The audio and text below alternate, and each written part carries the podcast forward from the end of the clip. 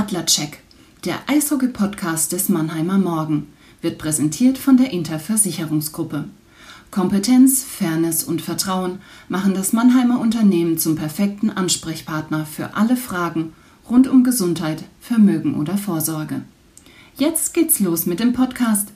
Viel Spaß mit dem Adlercheck wünscht die Interversicherungsgruppe.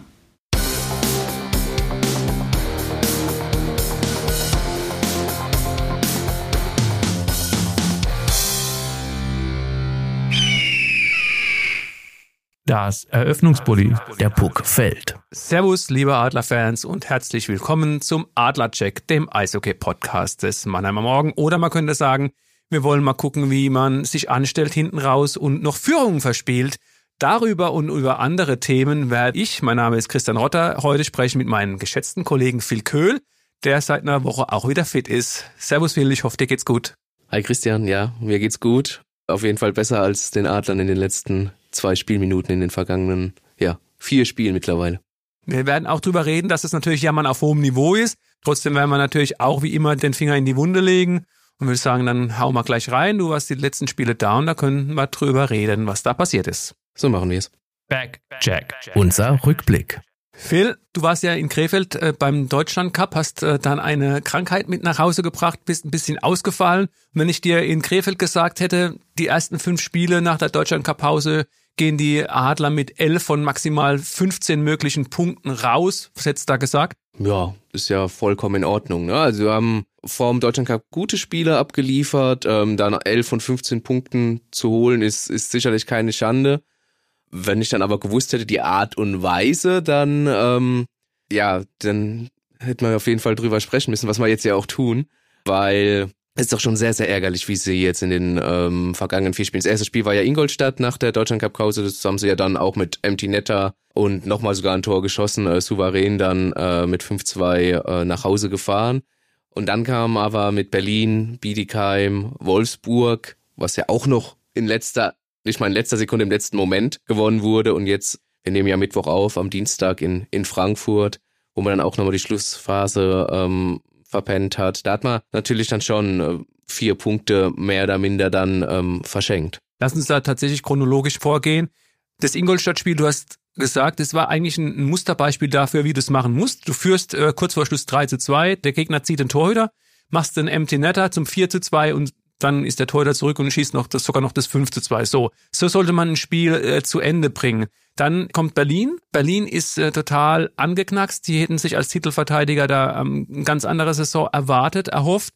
Bis 3-1 vorne und kriegst dann äh, kurz vor Schluss auch äh, bei gezogenem Torhüter das 3 zu 3 und stehst dann am Ende nur mit einem Punkt da, weil du das Penalty-Schießen verlierst. So, also drei mögliche Punkte, nur einen mitgenommen. Danach äh, geht's nach Bietigheim, Landesduell. Auch da ähm, spielst du vor allen Dingen äh, die Anfangsphase sehr schlecht, liegst dann in Führung, trotzdem nur zwei von drei möglichen Punkten.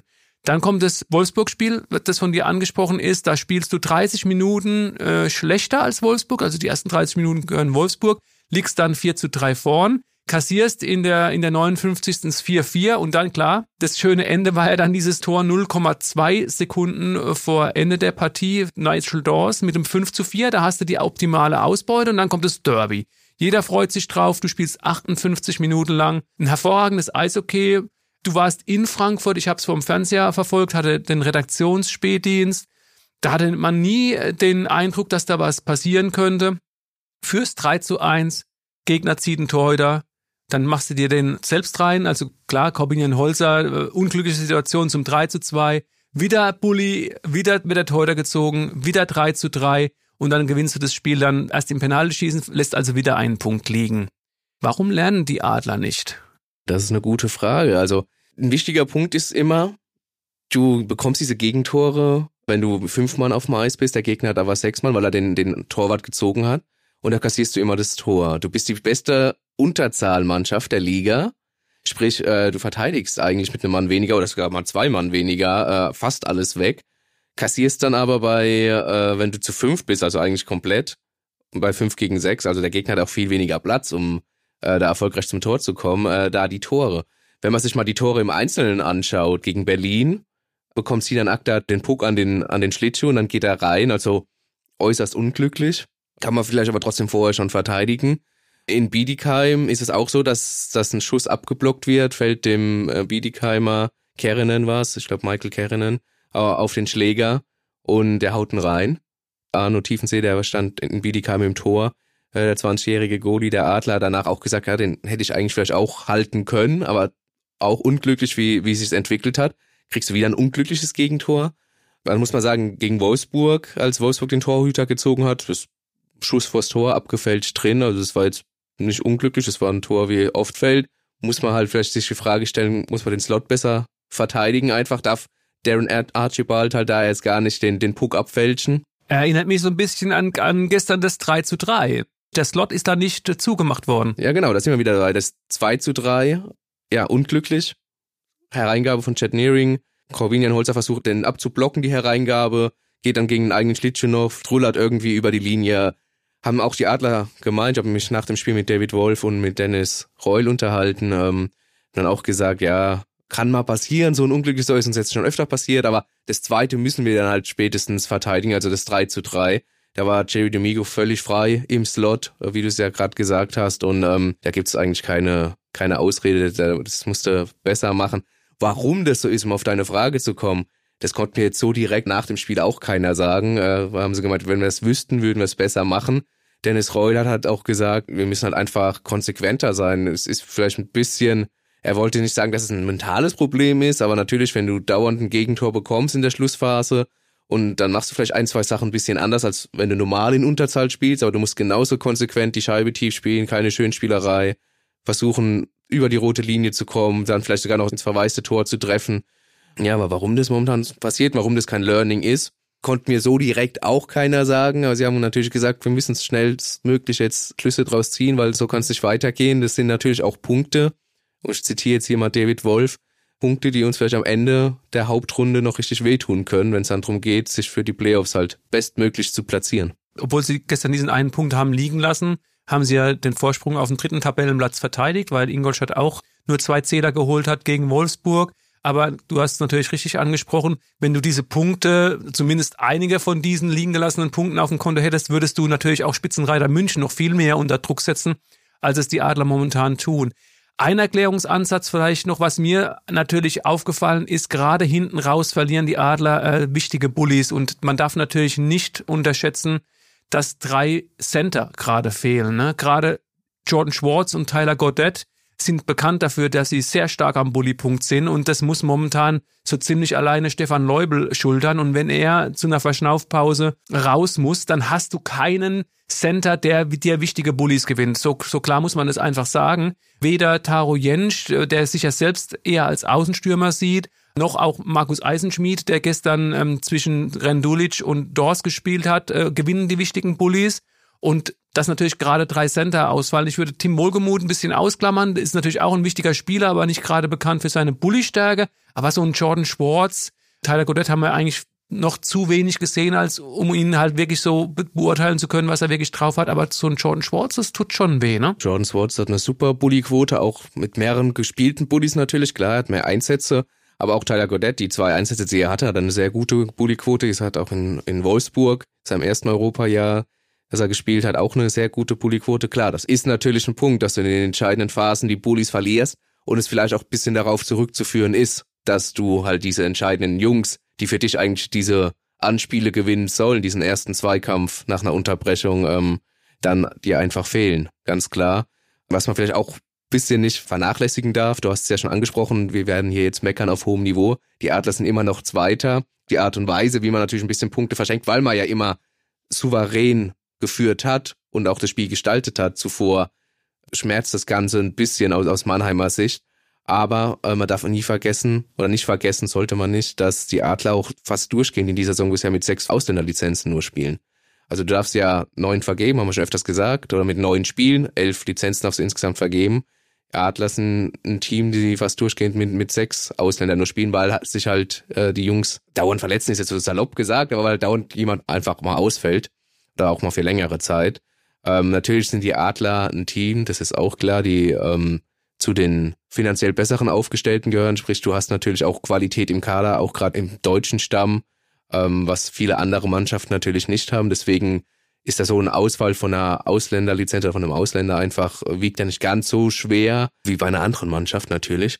Aber über eine längere Zeit, was ist halt bei Mannheim ist und gerade wenn es jetzt die Mittelstürmer ausfallen, um halt diese Bullies zu gewinnen, dann merkst du es natürlich auch bei Mannheim. Wäre ein Punkt gewesen, den ich auch noch gebracht hätte. Mit Jonas Lechtivori, Tyler Godet und Jordan Schwartz fehlen drei Imports. Also die Adler haben neun äh, Ausländerlizenzen vergeben und drei davon sind eben verletzt. Jordan Schwartz heißt ja, er ist Day-to-Day. Theoretisch könnte es sein, dass er am Samstag beim Winter Game in Köln spielen kann. Tyler Godet äh, wird wohl erst ähm, Anfang des nächsten Jahres wieder auflaufen. Bei Jonas Lechtivori ist es zumindest so, dass das Comeback in Aussicht steht. Er trainiert wieder mit der Mannschaft mit, auch äh, wenn es nur momentan im weißen Signaltrikot ist, dass die Jungs in den Zweikämpfen noch ein bisschen vorsichtig mit ihm umgehen sollen. Da steht das Comeback doch bevor. Und äh, wie gesagt, das hast du richtig erkannt, dass eben nur sechs Imports spielt und es wird immer geguckt, wie viel Eiszeit haben denn eigentlich die jungen Spieler. Das muss man natürlich auch sagen du musst ja mit drei U23-Spielern äh, spielen, aber die Adler spielen ja zurzeit mit viel mehr. Also kann man im Tor anfangen. In Frankfurt war Arno Tiefensee wieder im Tor, fand ich übrigens auch einen, einen tollen Zug des Trainerteams, dem 20-Jährigen, weil er bis jetzt auch gezeigt hat, dass er auf Fall Verlass ist, in so einem aufgeheizten Derby dann äh, das Vertrauen zu schenken. In der Verteidigung hast du mit Arkadius Jambor und Fabrizio Pilou zwei, dann im Sturm Taro Jensch, äh, Simon Thiel, Luca Tosto. Ja, also das sind dann sogar sechs U23-Spieler, die da, die da mitwirken. Und dann ist es ja auch klar, ganz einfache Mathematik, dass dann vielleicht der eine nicht so die herausragende Eiszeit hat, aber dann doch, die sich dann über die sechs Leute verteilt dann, ne? Ja, absolut. Und ähm, in den wichtigen Phasen, ähm, klar, dass dann mehr die Spieler ja das Vertrauen bekommen, die halt jetzt schon die, die größere Erfahrung haben und die dann eher mal aufs Eis schickst, ist natürlich dann auch nachvollziehbar zumindest. Ein Punkt noch, der nicht nur mir, sondern auch gestern hat man bei der Magenta-Übertragung auch thematisiert aufgefallen ist. Adler stellen immer noch eine der, der besten Verteidigungsreihen der Liga, statistisch gesehen, aber man hat da schon gemerkt, dass das ein oder andere Gegentor zu viel momentan fällt. Auch da klammern wir vielleicht mal das Ingolstadt-Spiel aus. Zwei Gegentore in Ingolstadt ist ja auch keine Gurkentruppe, kann man machen. Dann gegen Berlin, wenn man das Penaltyschießen mitnimmt, sind es dann vier. Bietigheim sind es auch vier. Wolfsburg sind es wieder vier, jetzt gestern dann, auch wenn die zwei Späten dabei, dann hast du drei. Verteidigung momentan so eine Sache, wo die Adler nochmal eine Schippe drauflegen müssen. Ja, also Defensivverhalten insgesamt. Es heißt ja immer so schön, die Defensive beginnt bei den Stürmern, die den Vorcheck machen, die, die, die erst die, die ja, Verteidiger des Gegners am Spielaufbau hindern. Und ich glaube, dass es da im Kompakt die Mannheimer natürlich äh, besser verteidigen müssen, weil, wie du es gesagt hast, das sind einfach zu viele Gegentore, die sie gerade schlucken. Und gerade in der Schlussphase, ja, bekommen sie einfach äh, zu oft den Puck in die Maschen geknallt. Ähm, da das ist, glaube ich, auch eine Art Konzentration am Ende des Tages, weil die Tore fallen tatsächlich am Schluss überwiegend.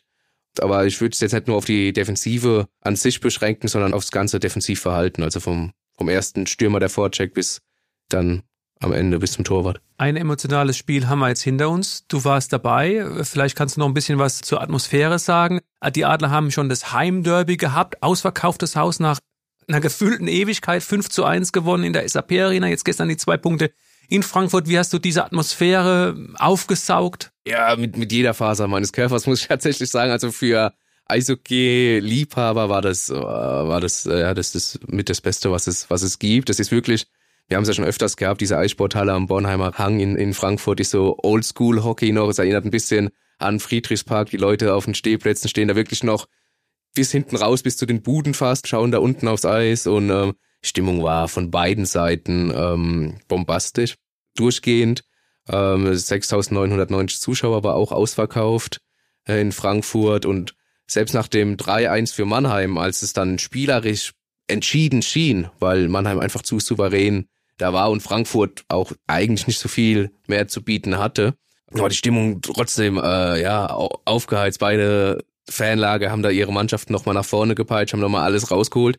Sind dann auch paar Strafminuten noch dazugekommen. Die Spieler haben sich anstecken lassen und natürlich am Schluss nochmal zwei Tore gefallen, auch wenn wir jetzt schon darüber gesprochen haben, dass es nie passieren darf. Aber rein von der von der Atmosphäre und von der Stimmung und auch wie die Mannheimer da Bambule gemacht haben. Also das war, das war schon, war schon richtig schön. Wie gesagt, was, was für Eishockey-Liebhaber und glaube, da wird auch der ein oder andere, der zum ersten Mal beim Eishockey war, definitiv zum Fan. Ein emotionales Spiel haben wir hinter uns. Der nächste emotionale Höhepunkt folgt am Samstag. Darüber geht's dann jetzt im Vorcheck. Vorcheck. Wir schauen voraus. Es ist ja nicht das erste Winter Game, das die Deutsche Eishockey-Liga veranstaltet. Auch die Adler waren ja schon mal Bestandteil dieses, dieses Highlights einer Saison. 2017, 7. Januar, kann ich mich gut erinnern, weil ich an diesem Tag 40 geworden bin.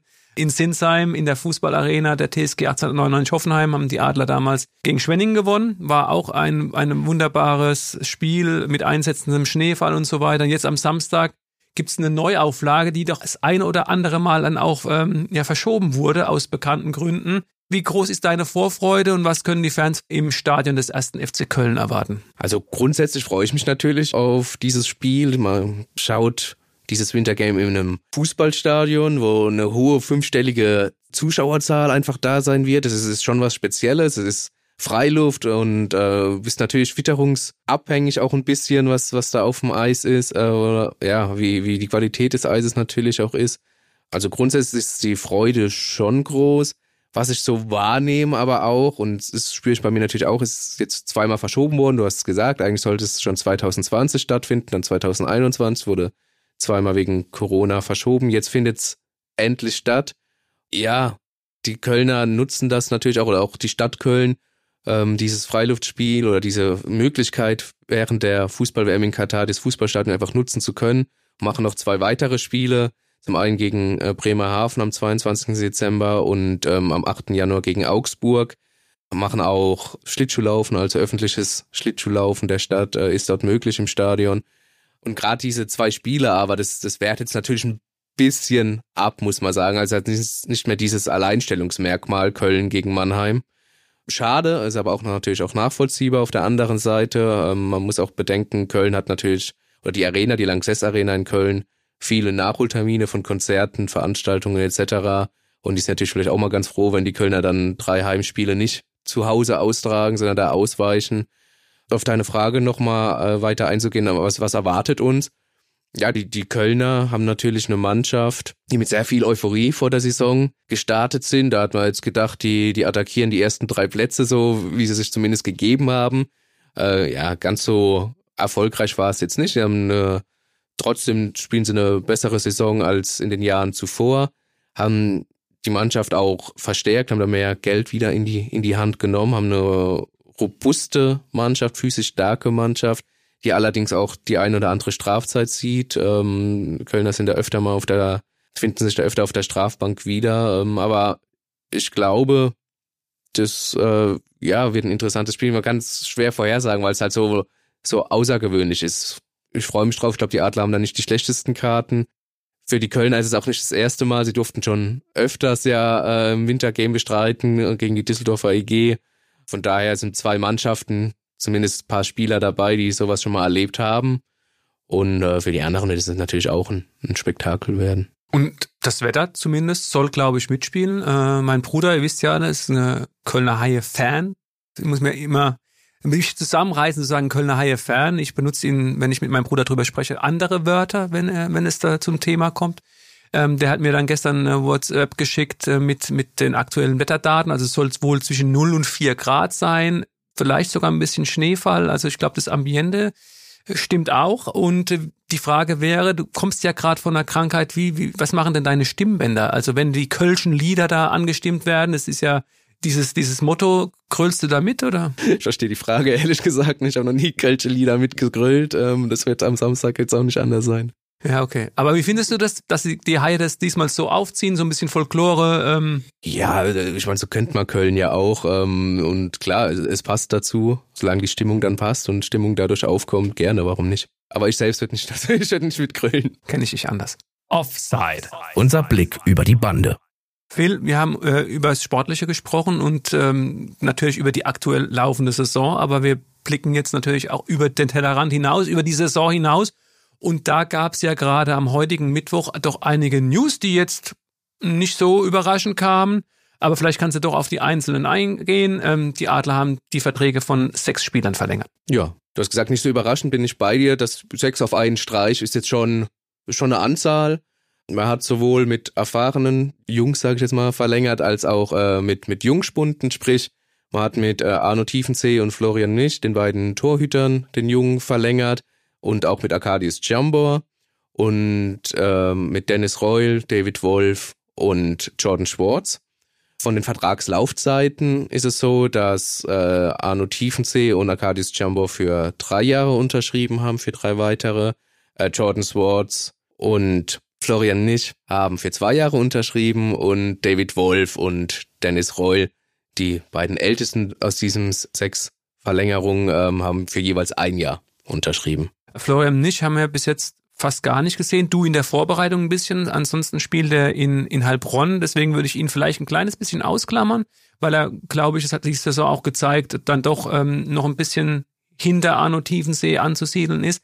Aber lass uns jetzt erstmal bei, den, bei diesen zwei Jungspunden bleiben. Arno Tiefensee, Arkadiusz Jambor, auch über die Vertragslaufzeit. Denke, das war, Jan Axel Alavara sagt es ja immer so schön, ein No-Brainer. Also da musste der Verein nicht lange überlegen. Nein, absolut. Also wir haben es ja schon angesprochen, Arno Tiefensee äh, wurde Ende Oktober ins, ins kalte Wasser geworfen, als äh, Felix Brückmann krankheitsbedingt gefehlt hat, hat er fünf Spiele hintereinander gemacht, hat er sehr gut gehalten, äh, hat auch super Statistiken abgeliefert, davon hatten wir es aber auch schon mal in einem Podcast. 20 Jahre Vertrag läuft aus, hat gezeigt, er kann in der DL definitiv mithalten, ist einer für die Zukunft, wenn er seinen Weg weiter stringent geht und danach sieht alles momentan aus, also drei Jahre absolut nachvollziehbar und wie du gesagt hast, ein No-Brainer, muss man, muss man so machen. Meiner Meinung nach, äh, Arkadius Jambor, äh, eigentlich dasselbe, ist äh, vergangene Saison so immer mehr ins Team gekommen. Diese Saison sich jetzt absolut etabliert. Hat auch gezeigt, dass er äh, auf diesem Niveau mithalten kann, dass er noch viel Potenzial hat ähm, nach oben und dann gut zu wissen, dass er in den nächsten drei Jahre die Zeit in Mannheim verbringt. Florian nicht, was gesagt, wir haben noch nicht viel von ihm gesehen. Er hat ein halbes Spiel in Frankfurt gemacht in der Vorbereitung, war ab dann in Heilbronn. Die Saison zuvor war er schwer verletzt, durfte einmal in der CHL für die Adler in der SAP Arena auflaufen gegen äh, Lausanne. Hat da auch ein gutes Spiel gemacht, zeigt jetzt auch in Heilbronn gute Spiele. Ist auch ein junger Torwart mit Entwicklungspotenzial. Das ist natürlich auch immer schwer, du weißt ja, Torhüter haben ihr bestes Alter, wenn sie jetzt keine Ausnahmetorhüter sind, nicht mit Anfang 20, sondern halt mit 25, 26, 27, wo es dann losgeht, wo du wirklich im besten Torhüteralter bist. Und ähm, da kann natürlich bis dahin noch viel passieren und Florian Nisch sollte man definitiv auch meiner Meinung nach auf dem Zettel haben, wenn es äh, um die Zukunft der deutschen Eishockey-Torhüter in der Liga einfach geht. Von daher auch äh, sehr begrüßenswert mit, mit, mit zwei Jahren. Auch so mit Jordan Swartz. Wir haben es davor schon angesprochen, wie sehr er momentan der Mannschaft tatsächlich fehlt. Und ähm, das auch nicht nur am Bullypunkt, sondern allgemein als als Charakter und als Spieler grundsätzlich auf dem Eis. Von daher auch schön, dass er sich mit dem Verein auf zwei weitere Jahre geeinigt hat. Jetzt kommen wir natürlich mit äh, Dennis Reul und David Wolf zu zwei Spielern, die zum Inventar der Adler gehören. Äh, David Wolf ist ein Monomabu, betont er auch immer wieder, ist, identifiziert sich sehr stark mit den Adlern, mit der Stadt Mannheim.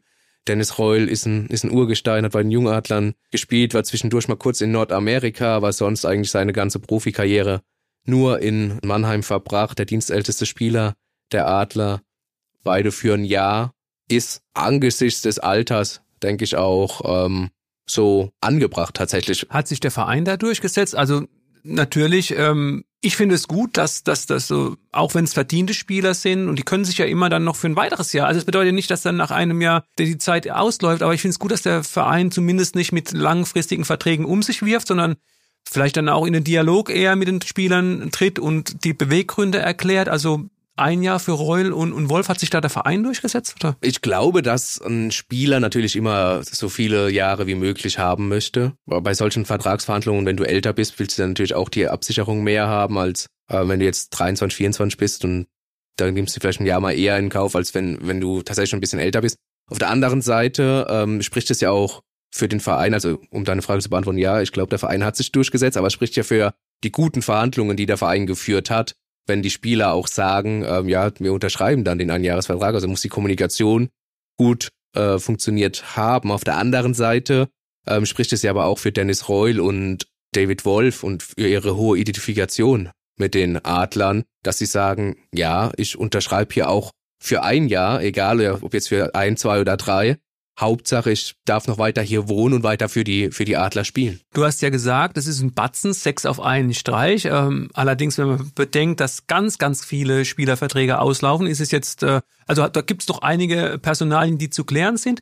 Wie siehst du, wenn du, wenn man mal kurz über, über die, ähm, klar, im Tor sind wir jetzt gut aufgestellt mit Brückmann, äh, Tiefensee nicht, da, ich glaube, da wird es nichts geben. Aber lass uns mal über die Verteidigung und dann auch einen Sturm kurz sprechen. Äh, glaubst du, dass zum Beispiel Jumbo mit dieser Dreijahresverlängerung ich will nicht sagen, dass er gleich ist, aber doch ähnlich zu Sinan Akta, dass es da vielleicht da eine Veränderung gibt oder von den auslaufenden Verträgen. Was glaubst du, wie werden die Adler da in der Abwehr äh, reingehen, in die Verhandlungen? Ja, vorstellbar mit, äh, mit äh, Jumbo als Nachfolger für Sinan Akta.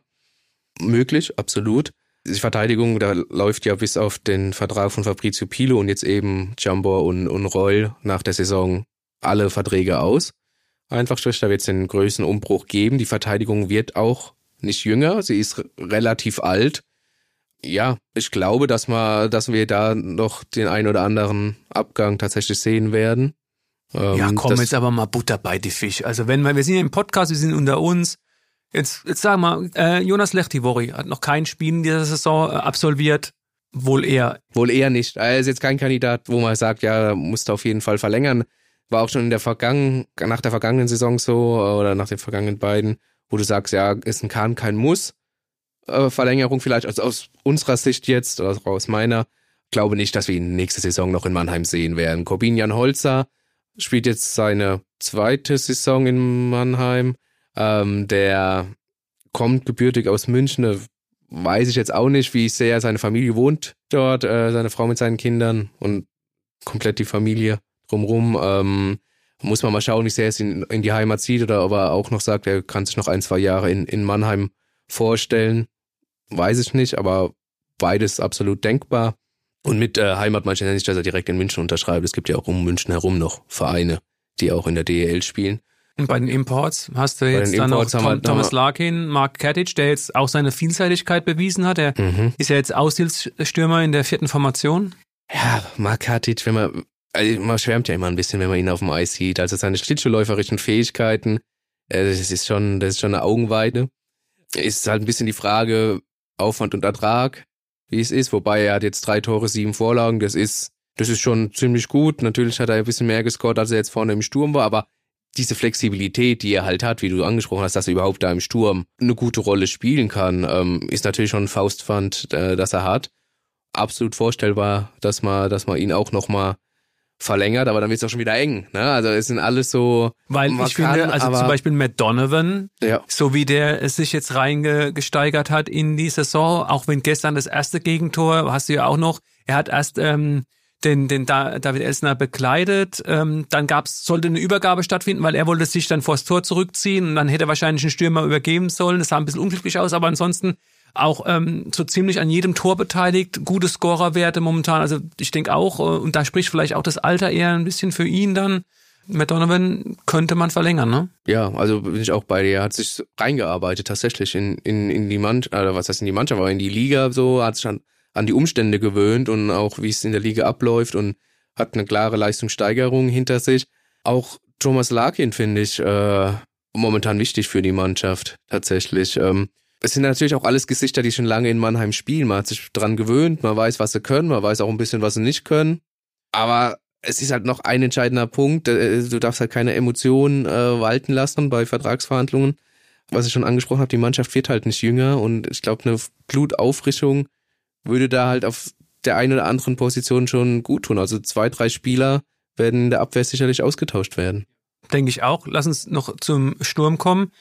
Ähm, da haben wir ja jetzt in den vergangenen Tagen doch schon das eine oder andere ähm, dann auch äh, publiziert. Ähm, es wird gerade auf dem deutschen Spielersektor zumindest mal eine, eine Veränderung geben. Was du natürlich jetzt hast, du hast mit, mit Wohlgemut, Wolf und Plach da drei äh, gesettelte deutsche Spieler mit Taro Jensch, jemanden, den du auch, wo auch ähm, Bill Stewart äh, voll des Lobes ist. Der hat jetzt viele Rollen in der Mannschaft schon übernommen und die er spielen kann. Und ähm, dann gibt's aber zwei Deutsche, die gehen und zwei Deutsche, die kommen äh, werden. Sehr wahrscheinlich. Nico Kremmer, haben wir ja schon ausführlich darüber berichtet, den, zieht's wohl nach München. Für ihn könnte Tom Kühnagler als Ersatz kommen aus der schwedischen Liga. großer Name, zweifacher Stanley Cup-Sieger mit den Pittsburgh Penguins und ähm, Markus Eisenschmidt wird die Adler am Saisonende auch verlassen. Da hieß es ja zumindest, dass er nach Köln geht. Ähm, der befreundete Eishockey-Podcast Sharkbite hat es ja ähm, so dargestellt. Das ist wohl noch nicht ganz in trockenen Tüchern, ob das auch so kommen wird oder wo, wo, woanders hingehen wird.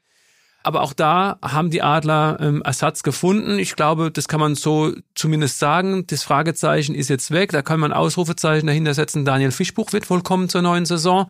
Und gerade weil er auch Rechtsschütze ist und vom Spielertyp gleich, also es könnte so quasi ein 1 zu 1 Ersatz sein. Ja, absolut. Ist eine logische Konsequenz ein bisschen. Äh, Wenn es mit den Spielen nicht weitergeht, da einen Ersatz zu suchen und mit Tom Kühnhackel und Daniel Fischbuch hast du, glaube ich, dich nicht verschlechtert. Im Gegenteil, wahrscheinlich hast du noch mal ein bisschen was draufgepackt. Wenn es so kommt, gut, wie du hast gesagt, Daniel Fischbuch können wir dann Ausrufezeichen setzen, Tom Kühnhackel müssen wir mal noch abwarten, aber spricht viel dafür.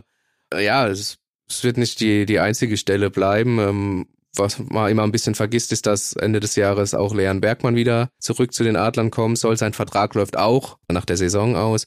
Da muss man auch mal schauen, wie es mit ihm weitergeht. Ein junger deutscher Spieler, der sehr entwicklungsfähig ist und großes Potenzial hat, wie er dann da reinpasst. Ja, aber im, im, es, es laufen noch andere Verträge aus, äh, gerade auch auf der Ausländerposition bis auf Tyler Gaudet und jetzt Jordan Swartz äh, laufen alle Verträge aus. Da kannst du natürlich dann auch zur, zur Rotation kommen. Nigel Dawes hat momentan eine unglaubliche Scoring-Streak, äh, hat jetzt die letzten Spiele alle getroffen, äh, auch der gestern wieder mit seinem Schuss ins kurze Eck zum 2-1 für Mannheim. Jack. Hildebrand sieht da nicht ganz glücklich aus, aber wer weiß, was für ein Strahl äh, Nigel Dawes hat. Also da kann es halt auch, auch als Torwart einfach auch mal schlecht aussehen, weil es einfach schwer zu halten ist. Und der Penalty, der war ähm, Anschauungsunterricht at his best, also der war eins mit Sternchen. Ähm, aber ja, er wird auch nicht jünger. Und ähm, da muss man halt mal abwarten, auch wie er natürlich seine Pläne sind und ähm, ja und, und, und beim Rest auch. Das Saison geht noch ein bisschen. Es ist ja gang und gäbe, dass man mit deutschen Spielern schon viel früher äh, die Verhandlungen aufnimmt und Verträge festzurrt und mit äh, den Spielern aus dem Ausland halt ähm, ist alles ein bisschen später konkretisiert oder halt auch nicht, wenn man bei Jordan Sword sieht, aber in der Regel ist das so. Und aber ich glaube, da werden wir auch nochmal einen, einen größeren Umbruch dann sehen. Am Ende der Saison äh, holen die Adler vielleicht die Meisterschaft und dann sagt man ja, jetzt müssen aber trotzdem alle Spieler bleiben, weil jetzt sind sie ja Meister geworden. Selbst dann muss es eine Blutauffrischung geben und ich glaube, ja, wie groß der Ausfall, das ist am Ende die Frage. Ui, da haben wir doch heute einiges äh, auf dem Zettel gehabt. Ähm, danke dir erstmal, Phil, für deine Expertise, auch dafür, dass du den Weg gestern zum Derby auf dich genommen hast. Ich habe ihm ein paar Mal gesagt, dass er zu spät losfahren nach Frankfurt, weil äh, als alter Hase weiß man, dass die Anreise da an den Bornheimer Hang äh, dann doch ein bisschen länger dauert, als man manchmal glaubt. Aber der junge Hüpfer, der wollte natürlich nicht auf den Papa hören und dann äh, ja, stand er natürlich im Stau, wie es so oft dann ist. Aber aus Schaden wird man klug. Wir hoffen, dass das die Adler auch umsetzen, dass sie aus den Fehlern, die sie jetzt gerade in den Endphasen einiger Partien begangen haben, dass sie dann vielleicht doch irgendwann mal die richtigen Schlüsse draus ziehen. Wir würden uns freuen, wenn euch unser Gebabbel hier gefallen hat über die Adler, über das, den aktuellen Stand der Dinge und auch den Ausblick auf die Personalien für das nächste Jahr, für die nächste Saison. Dann äh, lasst uns doch bitte ein Like da bei Spotify, Apple Podcast oder Deezer. Ihr könnt uns abonnieren unter mannheimer-morgen.de slash podcasts. Und wenn ihr eine Themenanregung oder Feedback geben wollt, dann bitte an podcast.mamo.de mit einer E-Mail. Das war's von mir. Vielen Dank für eure Aufmerksamkeit. Haltet euch munter. Und macht's gut. Bis dahin. Ein Podcast des Mannheimer Morgen.